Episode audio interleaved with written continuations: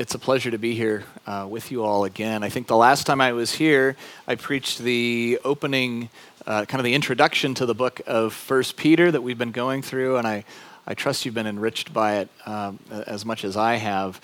Um, this has just been a, a neat book uh, to, to study and to, um, to grow in together and uh, hopefully we'll just continue in that vein. Uh, we are in uh, 1 Peter chapter 4, verses 7 through 11, uh, and, and I'd like to read the passage, so if we could stand and, and uh, receive God's word today. 1 Peter 4, 7 through 11, and I'll be reading from the, the ESV. The end of all things is at hand. Therefore, be self controlled and sober minded for the sake of your prayers. Above all, keep loving one another earnestly, since love covers a multitude of sins. Show hospitality to one another without grumbling. As each has received a gift, use it to serve one another as good stewards of God's varied grace. Whoever speaks, as one who speaks oracles of God. Whoever serves, as one who serves by the strength that God supplies, in order that in everything God may be glorified through Jesus Christ. To him belong glory and dominion forever and ever. Amen. Let's pray. Father, we praise you for your word. We praise you for what Christ has done for us. And we ask that you would teach us this morning. Help us to obey these things. Show us the places in our own hearts, in our own lives, where we can put these things into practice, where we can love earnestly and show hospitality and speak your words and serve one another, so that you will be glorified in Jesus Christ among us. It's for his sake we pray these things. Amen. Right, you may be seated.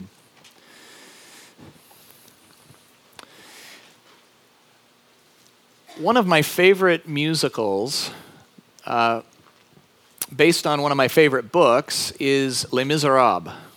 Any Les Mis fans out there? Okay, all right.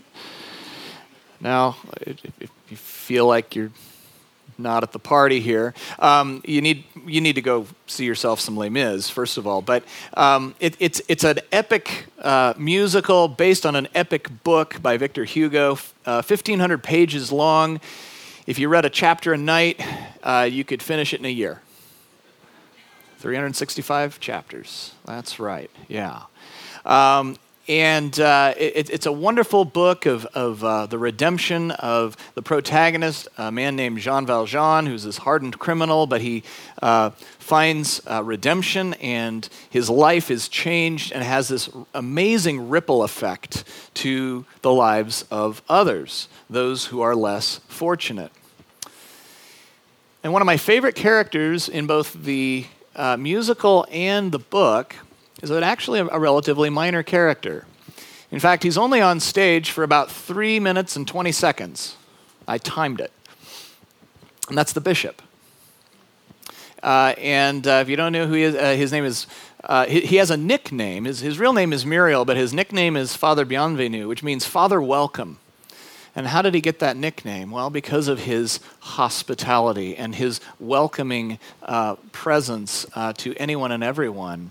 And it only takes about three minutes and 20 seconds uh, for, for the following things to happen early on in this story, in the musical. Jean Valjean is a criminal. He has a yellow ticket. It marks him as uh, an unsavory individual, and therefore he is not welcome anywhere. He can't find work. Uh, he can't find lodging. Even a dog chases him out of a doghouse. Uh, if you read the book, that, that's in there. Um, and uh, but except for this this bishop, Father Welcome, who welcomes him in, gives him a humble meal, but served on these uh, silver uh, with these silver place settings and silver ca- silver candlesticks. Uh, which then he's eyeballing and decides that he is going to go and uh, go ahead and in the middle of the night he gets up and he robs the bishop. He takes the silver. He is apprehended he is brought back to confront, uh, be confronted by his victim, and instead of receiving judgment, he receives mercy. And he receives grace. And he receives pardon. And he receives the silver that he stole. And he is given God's words of forgiveness. And he is pronounced to be a new creature a new, a new man who now must use the grace that he's been given to be honest and to do good and, and to be righteous. And it's that one act, the, the, the, act of welcome and the act of grace, that revolutionizes this one man's life, that then spills over into the life of the orphan Cosette and changes her life forever. And what I love about this is that, you know, three minutes and 20 seconds on, you know, a, a two plus hour musical, right? In the book, uh, you know, just, just a handful of pages, uh, less than the Battle of Waterloo, which is, takes up 50 pages. Although, interestingly, the bishop himself, the description given to him is 50 pages. 50 pages and 50 pages. Battle of Waterloo changed history between the, the English and the French and yet one, one act by, by a single person changed the life of so many people forever. And I think we need to have that kind of faith that our hospitality, our earnest love, our faithfulness in speaking the very words of God, even in the smallest space we're given, can have tremendous effects. So I, I want us to, to look through this passage and listen to it and listen to what God might be saying to you and to, and to me about how do we become uh, a welcoming church? How do we become Christ's ambassadors in this way?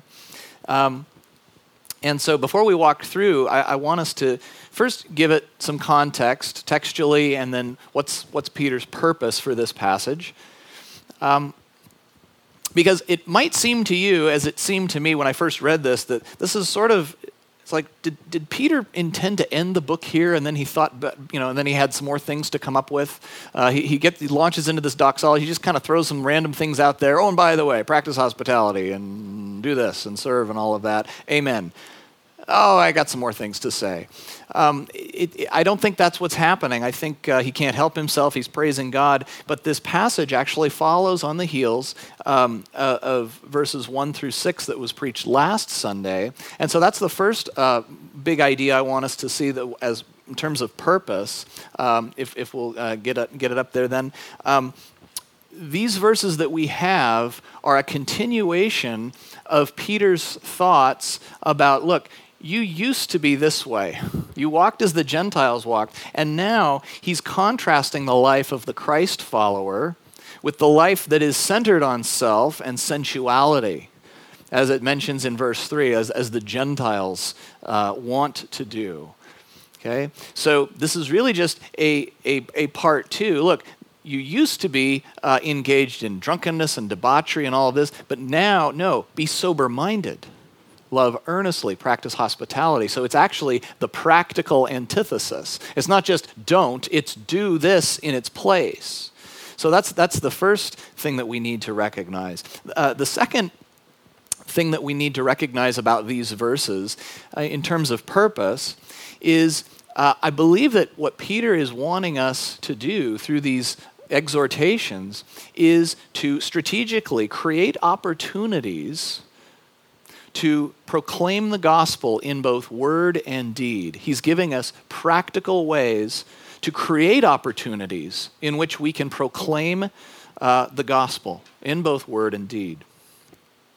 And then, third, the ultimate purpose, of course, we see at, at the end of the passage in verse 11 it's to glorify God is to glorify God by showing and telling what Christ did for us and thereby exalt his power and dominion. And we can't miss that last, that third thing.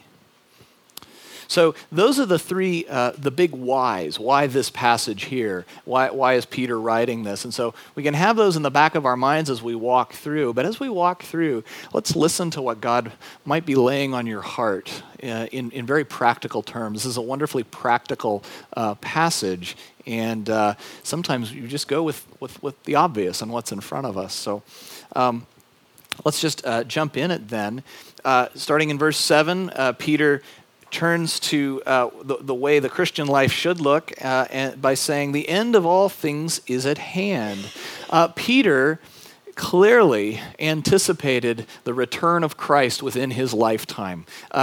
You know, he, he says this in uh, chapter 1, verse 13 uh, Set your hope fully on the grace that will be brought, uh, at the revel- brought to you at the revelation of Jesus Christ. In 2 Peter, and, and we'll be preaching through that in the fall, in 2 Peter, better part of the third chapter, he actually has to maybe do a little bit of damage control because people are like, hey, you said, you know, he, the end of all things is near and he hasn't come back yet, and people are scoffing. And he says, Look, God is not slow in keeping his promises, as some account slowness to be, but he's patient. He doesn't want anyone to perish, but it will come like he will come like a thief. And so be ready. And so Peter is, is getting us uh, fixated on that because there's nothing like that imminent return of Christ um, that, that reminds us this is our hope, right?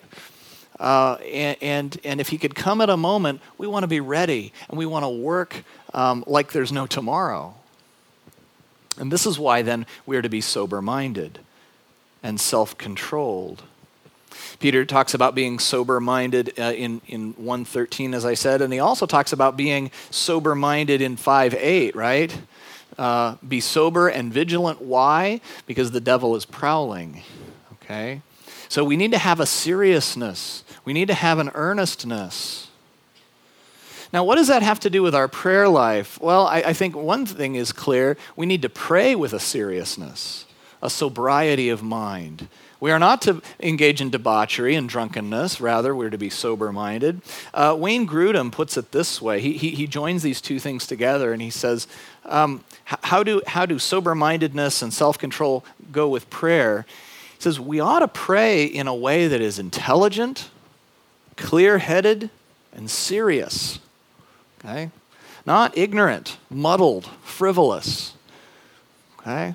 When we, when we go to prayer, when we go to God in prayer, uh, we should have that, uh, that, that focus, be, be fixated on the things that God is fixated on. So then, how do we, what do we pray for? What are the things that we ought to pray for? What kinds of opportunities? How are we to live in contrast to the life we used to li- uh, live. Verse 8 Above all, keep loving one another earnestly, since love covers a multitude of sins. If you could sum up the entire law in one command, is love love God and love others. And earnestly, sincerely, has this idea of being in a genuine way. And why? Because love covers a multitude of sins. Perhaps echoing Proverbs 10:12 that says hatred stirs up strife, but love covers over all sins. You see, as Christians, we have received grace. We have received God's mercy. We have got, we, have received the, all the forgiveness we need. And if we truly love earnestly, if we truly are struck by that grace, then that will overflow and that will cover over the sins of others. Perhaps giving us the, the wisdom to know when we need to just, all right, uh, we'll cover that sin, okay? That, uh, let's be patient. Okay, God's not done with them yet. But we ought to be quick to forgive. We should never withhold forgiveness. We should always look to cover people's sins with the, with the forgiveness and pronunci- uh, pronunciation of grace that God has given us. And then, how do we do this practically? Show hospitality to one another without grumbling. Now, this might sound like kind of a random, okay, he jumps from one thing to the next, but really, he's, he's, gonna, he's putting feet on this. How do we love one another earnestly? Well, you can start by practicing hospitality. Now, I don't know about you, what, what, what do you envision when you hear the word hospitality? Okay? We actually get our word hospita- uh, hospital, okay? Uh, a, place that takes in the sick and, and that kind of a thing. Uh, Germans call it a, a Krankhaus, I think. It's like sick house, is literally what it means. Uh, yeah, not as. Uh, but where you know what, what do you envision? Uh, do you do you envision a, a home that's kind of welcome and kind of a I don't know a June Cleaver baking muffins and you know kind of thing? Um, you might have a lot of associations with hospitality.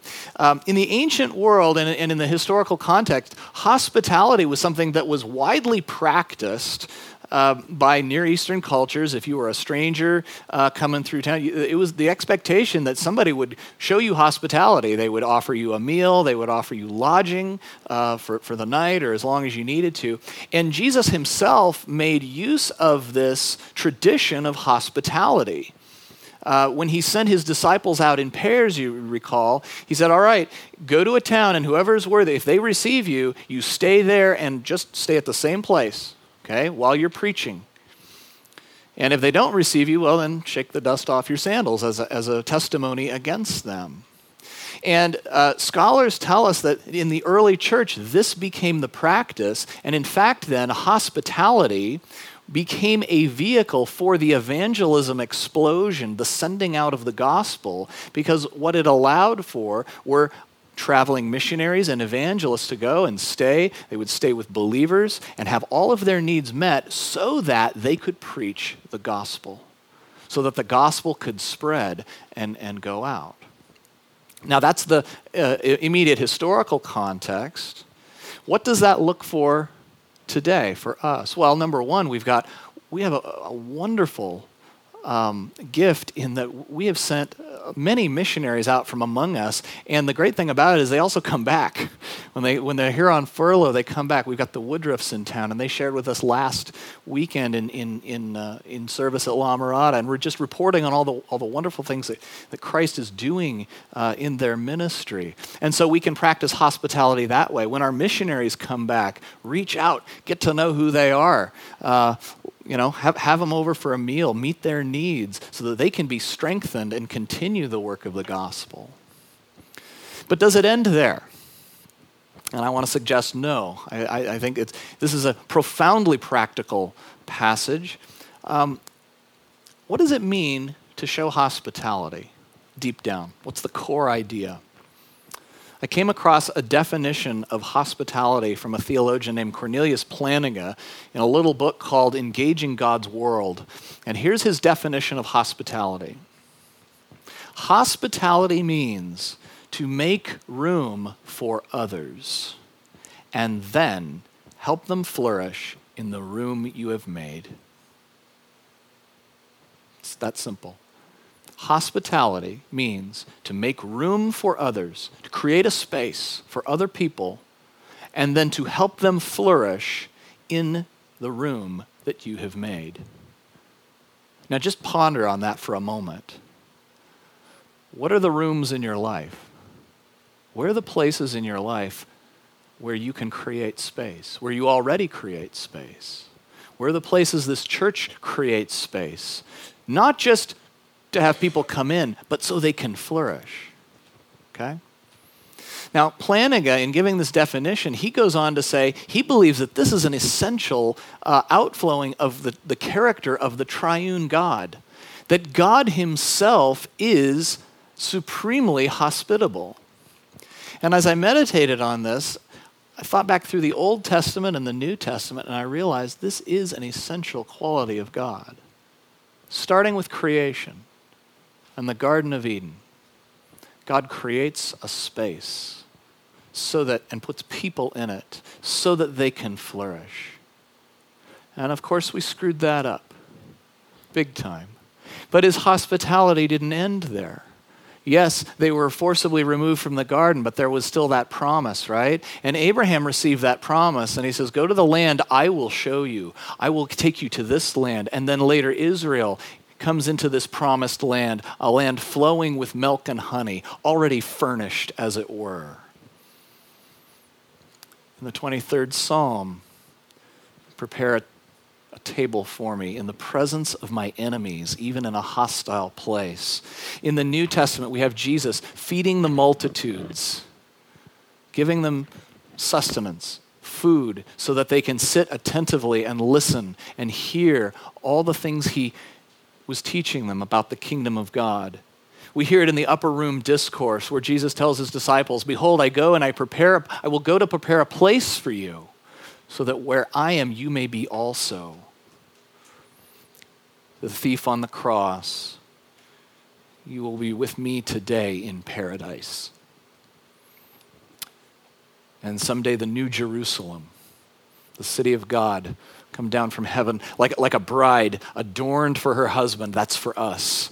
And it's a city that says, Welcome to those who are in Christ.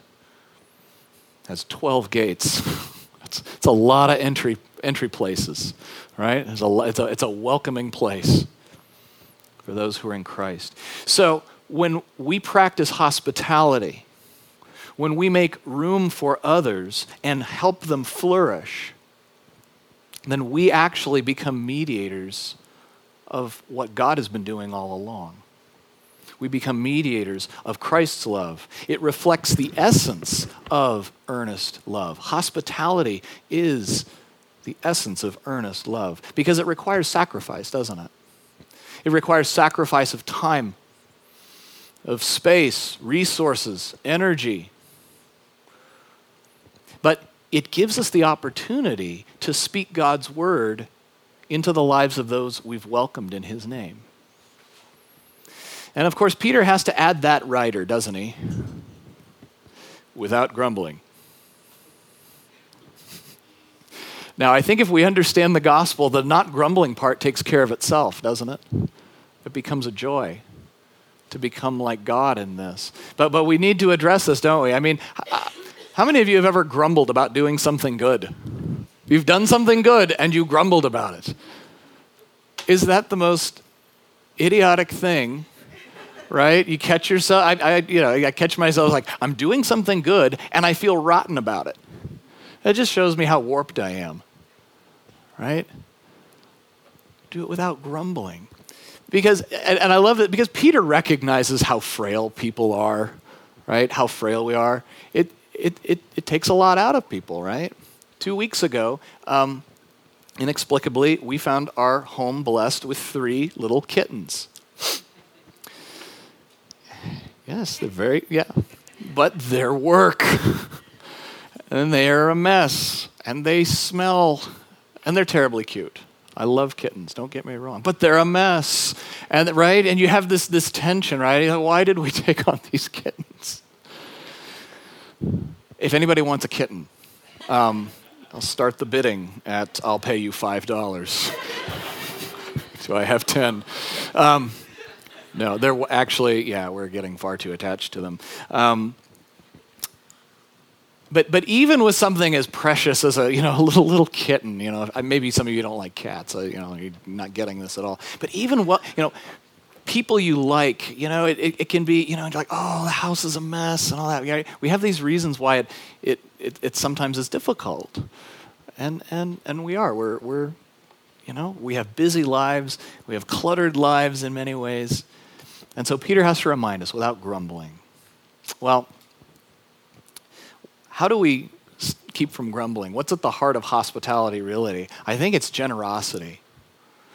True hospitality, then, it's not just an act. It's, it's an act motivated by an attitude, and the attitude is generosity, which is the opposite of greed. Greed says, I'm worried that I'm not going to get what I need. And generosity says, I'm worried that you're not going to get what you need. And, and that's the heart of Christ. That's Christ in us saying to our neighbors, I'm worried that you're not going to get what you need. And, and I want to help you provide it. And I want to create that space so that you can have that. See, we don't want to we don't want to hoard grace. And, and the way we, we combat that, that, that hoarder of grace mentality, right? The, the, the, the talents that God has entrusted to us is, is generous hearts that are, that are thankful hearts. Because we have to recognize that everything we have, our time, our materials, our food, our, our property, everything is on loan. It is being loaned to us by God to see what we will do with it. And will we be faithful? So we, we need to pray and guard against the attitudes, uh, you know, wrong attitudes about uh, practicing hospitality, don't we? um, a, a few attitudes we should pray against and guard ourselves against. Number one would be duty. Okay? We, we, could, we could perform hospitality out of, out of a sense of duty, right? Do your duty for duty's sake. I've done my Christian duty in welcoming you. Okay. Uh, my parents uh, have been visiting us, and they're going to leave tomorrow morning, and, and they were here uh, during during first service. And uh, what what if at the end of their visit, you know, as they always say, "Oh, thanks thanks for your hospitality, thanks for for having us," uh, and, and, instead of saying, "We love it, it, it, was a pleasure," uh, I said something like, "Well, you know, God commands us to practice hospitality," and and to honor our father and mother. So I'm just obeying. I'm just, I'm, I'm doing what you taught me, Dad, uh, is, is simply to obey. It, that, that would not honor them, would it? That would dishonor uh, those who gave me birth and life and, uh, and, a, and a foundation in the faith, right? So we can't just do it out of mere duty. Now, let's let's just remind ourselves sanctification is an ongoing process. There's a continuum, and obeying is better than not obeying. Okay? Now, and we shouldn't say that to pat ourselves on the back, but to give glory to God and say, All right, God, you've moved me this far. Thank you. Now help me with the attitude part. Okay? Help me to do it joyfully. Um, another reason uh, though, that we could get trapped in, uh, another mentality we could get trapped in with hospitality that we need to guard against and pray against soberly, um, is that we would use hospitality as a way uh, to maintain our level of social acceptance, right? For social acceptance, to kind of grease the wheels of.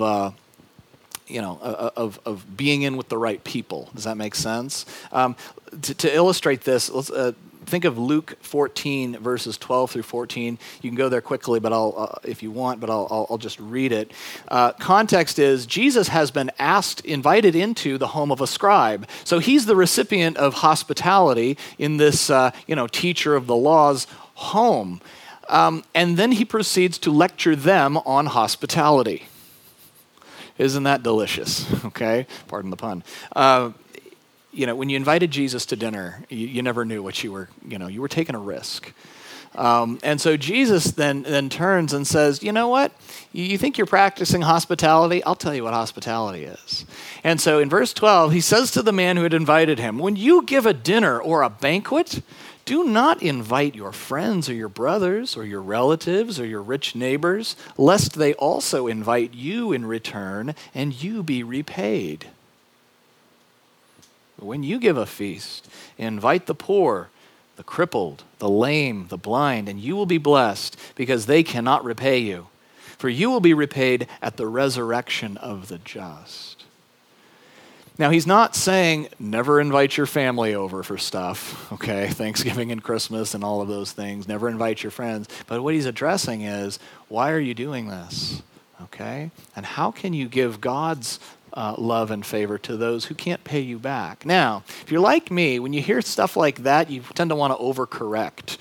Um, and we can't overcorrect the other way. We don't want to go around with, with a superior attitude. We don't want to practice hospitality with an attitude of superiority, like, oh, you, you look like someone who cannot pay me back. Or won't. okay. Um, come into my home. Okay. Uh, you, you know, that's actually that's exactly the attitude that he was addressing with the pharisees they thought they were better than, than, than, everyone else and so we can't we can't have that attitude either see what jesus was telling them was look you all are spiritually blind and poor and crippled and lame and god in his salvation has welcomed us in in such a way that we can never repay him. See, that's what hospitality is to serve as a reminder for, the kind of hospitality that we should practice. That's why we don't have a thought of, well, are they going to reciprocate? It, it, shouldn't even enter our minds, and it doesn't need to. Why? Because we realize, and we're content with that because we realize that everything we have is grace, is abundance. We are the recipients of God's generosity in a way that we could never repay. So when we then distribute that to others, we are becoming like him. We're becoming more and more like him. Verse 10 As each has received a gift, use it to serve one another as good stewards of God's varied grace. The word gift and grace are actually the same root. It's gift, gift, what we've been given. Be good stewards. Manage it well. What will you do with your talent? Would you hold onto it in your fist, bury it in the earth, or are you going to seek a return? I love that word varied. God's church is varied. We all have such different gifts and abilities and things that the Lord has granted to us for a time. So, whatever God has gifted you with, and it might seem insignificant, it might seem like a little blip on the radar, that three minutes and 20 seconds in the musical, use it. Use it to serve others and help them flourish. specifically. Now, at this point, we could cut off the sermon, and, and, and everybody in the room, uh, non Christians alike, could feel pretty good and warm and fuzzy, perhaps. Okay? Yeah, just welcome people, love them, welcome them, and, and, and. But what about verse 11? Where is this all headed? Whoever speaks as one who speaks oracles of God. You see, when we welcome people into a space for them to flourish, that includes a place where truth can be spoken. We cannot flourish without truth. We cannot flourish without God's word. And so we don't want to just stop short of, we've had you uh, into this space, we felt good, we've had a nice meal, that kind of thing. That's great. And we should do that. But what's the overall point? And this is where Christians sound now very weird and sometimes very offensive. Well, you mean you don't, you're not loving me just, just for me? Actually, I'm loving you because of God. And that chaps at people. Because we, we like to think it's all about us, don't we? But that's not where Peter's headed. Whoever serves as, the one, as one who serves by the strength that God supplies in order that in everything God may be glorified through Jesus Christ. To him belong glory and dominion forever and ever. Amen. You see, the purpose of bringing people close through hospitality and service is so that we can give them a safe place to speak God's words to them, so that God will be glorified through Jesus Christ. Now, a word of caution this doesn't mean that everything we say is from God. We don't want to use this verse as a covering for, I kind of want to say something to somebody and uh, I'm just going to tell them that God told me to tell them that. Okay? We can't, we can't do that. That, that could lead to something like spiritual abuse. Um, I think what it means is that we should be so saturated with God's word, we should be so saturated with God's word and the gospel that it should flow naturally from us. And, and, and man, how we need to pray for that. Because I know if you're like me, it doesn't always come naturally, right? You think five minutes after the conversation, oh, I should have said, right? Oh, that could have gone better. Put my foot in my mouth. We need to constantly pray for that. But we ought to guard our speech with sobriety, self control, and prayer because we are Christ's ambassadors, right? And we can't miss this, this phrase here, through Christ Jesus. Okay? It's for God's glory through Christ Jesus. We don't want to miss that phrase. It can easily become a throwaway phrase in a doxology like this and in, in a closing, closing thought. Because we have to remember, we should step back from this passage. And yes, it's very practical. Yes, it's very focused on us and what we ought to do. But if we really look at it, we realize wow, Christ already did all of that. This tells us who Christ is. You see, it was Christ before us who was self controlled and sober minded and devoted to prayer. It was Christ before us who loved us earnestly, who covered a multitude of our sins by his death on the cross. It was Christ before us who was supremely hospitable and never grumbled about it. It was Christ before us who was full of grace and truth and therefore stewarded God's gifts and served others, speaking the very oracles of God in the power of the Holy Spirit as God supplied him strength, so that his Father would be glorified. All of this is actually a testimony to what Christ has already done. In all of these things, Christ is before us, and we therefore must follow in his steps. Our whole life should point to the glory and the dominion which Christ already has and will be revealed at the end of all things.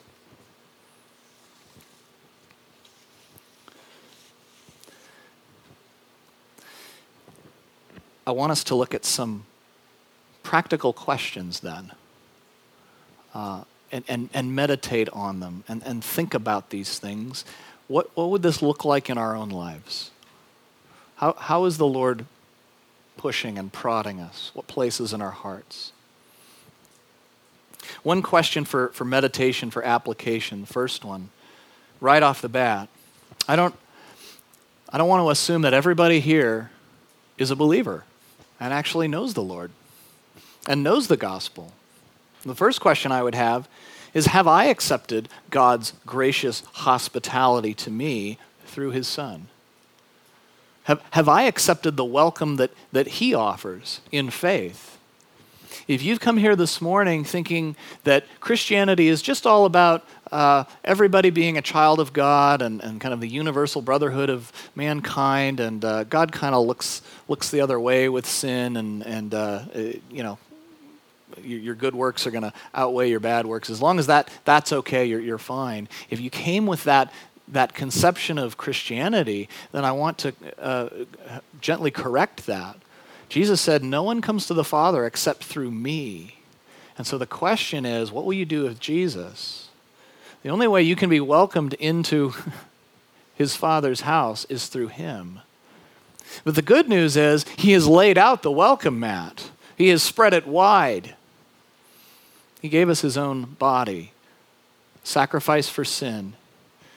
He gave us his own blood to atone for all the wrong we've ever done and will ever do. And he's given us his righteousness so that he can then lavish on us the riches of heaven. And so if if you don't know Christ, if you don't know this welcome that is yours, then, then I invite you to talk with me or, or one of the other elders after uh, service today. Uh, we would love to tell you more about this glorious gospel. Question two What places in my life need more seriousness, sobriety, or self control? Maybe you have some thoughts. Maybe, maybe jot them down. Maybe it's before your mind. Where, where, where do you need more seriousness? Where do you need more sober mindedness? Maybe even sobriety. Maybe you're struggling with something. Where in your life you realize, I need to get serious. I need to get serious about my relationship with God and following Christ. And, and that needs to manifest itself in my prayers. When I pray, what do I pray about? When I pray, uh, John Piper uh, uses this analogy. He says sometimes we use prayer uh, like, like you know, the phone for room service. And really, prayer is a wartime walkie talkie. Okay? And that, that's convicting to, to, to, to, think about. I, I often go to prayer as a, you know, uh, rooms, uh, would you be so kind as to send down a, an item or two, okay? Right? Versus, God, I'm in the trenches. I am trying to obey, and my attitude's wrong. I need a change of heart. Stat. And I know I'm mixing my metaphors because that's medicine. But um, you get the idea. Okay. Well, where do I need that? Number three, maybe it's in the realm of hospitality. Uh, do I cheerfully create spaces for others to feel welcome and nourished for the sake of the gospel? So that I can build relationships con- start conversations, start friendships where the gospel will be on display and where I can actually speak it. Okay? Where, where is the Lord maybe leading you? Think about the spaces in your life. And it doesn't matter who you are, right? Whether it's at work, you go to work with the kind of cubicle mentality. Maybe you don't work in a literal cubicle, but you have a cubicle mentality. Right? It's easy to fall into that, isn't there? Uh, where it's just I'm just going to head down, do my job, clock in, and then and then out. Uh, as a student, it's easy to, to have that kind of tunnel vision, especially at the end of a, of a semester. I know my students are, are in that right now, right? Do you, sometimes you got to hit the books, but, every, but, but pray for the margin. Pray for the grace and the strength to look up from those stacks every now and again, look around and go, who can I create space for and, and, and welcome them? And, and, and so that I can encourage them in the faith, if they're believers, or perhaps share the gospel. And again, this requires God's strength, not ours, right? Sometimes our wick is burnt to the nub, and that's, and that's what's going to fuel our prayers, right? Is realizing we're kind of helpless. God loves to use people who are weak. God loves to use people who feel overwhelmed and harassed if they'll simply turn to Him. Number four, do my words to others reflect God's word? Do my words to others reflect God's word? I saw a frightening piece of technology uh, a few weeks ago. It's this little armband, and it looked like a Fitbit. It's not a Fitbit. It's a digital recording device that will record everything you say or hear in your day. Every conversation of your day, it will record and store on a chip that you can then upload to your computer and stick in an MP3 file. I think you're all having a similar reaction that I had, which is just abject fear. Can you, I mean, who's safe? whose brilliant idea was this, right? A blackmailer. That's, you know, right? But, but think about that. You know, if, if, if you were to have that sucker on your wrist all day uh, and, and, and somebody then, you know, was auditing that, that script, you know, the conversations you had, would they form the conclusion, wow, this, this person speaks as though they're speaking the very oracles of God? Wouldn't that be fantastic? Well, let's pray for that, right? Let's pray for that daily. Maybe, maybe when you get up in the morning, is Lord, whatever I say, whatever comes out of my mouth, may it be as if the very oracles of God, may it land that way. Maybe, may my speech be full of scripture and, and, and your words and your thoughts. And number five, do I pray for God's strength to serve others with my gifts so that He will be glorified and not me? At the end of all of this, we could pull up short because it's so easy, isn't it? I, I am so tempted by this. You know, eh, you serve in the church or serve people outside the church, uh, you use the gifts God has given you, you show hospitality and all these things, and you want a little bit of the glory, don't you? I want a little of the glory. Actually, I want a lot of the glory, uh, if I'm honest with myself. But, but can we pray in such a way that that God will get the glory and not us. That it'll be His strength that accomplishes it, not our own, lest we would boast about it and say, Yeah, I'm pretty awesome. That's why. Okay. I want to close with a time of, of, of prayer and meditation. Um, and, and so let's bow our heads together. And I want to give you guys some time and space to, to meditate on this. Where is the Lord leading you? Listen to where He might be prompting you. Some practical things today, even this morning, and perhaps this week, and then I'll close us in prayer. Father, thank you so much that you have given us all things in Christ. Thank you for your generosity. Thank you for your word. I pray that you would give us the strength, give us the resolve to consider the things that you've put on our hearts, Lord, perhaps even written down, and that you would strengthen us to do these things. Help us, Father, to be loving and to be earnest in that love and to be hospitable without grumbling. Help us to shower others with grace the way you have showered us with grace. Thank you so much for these dear brothers and sisters and all the varied graces and gifts that you have given them.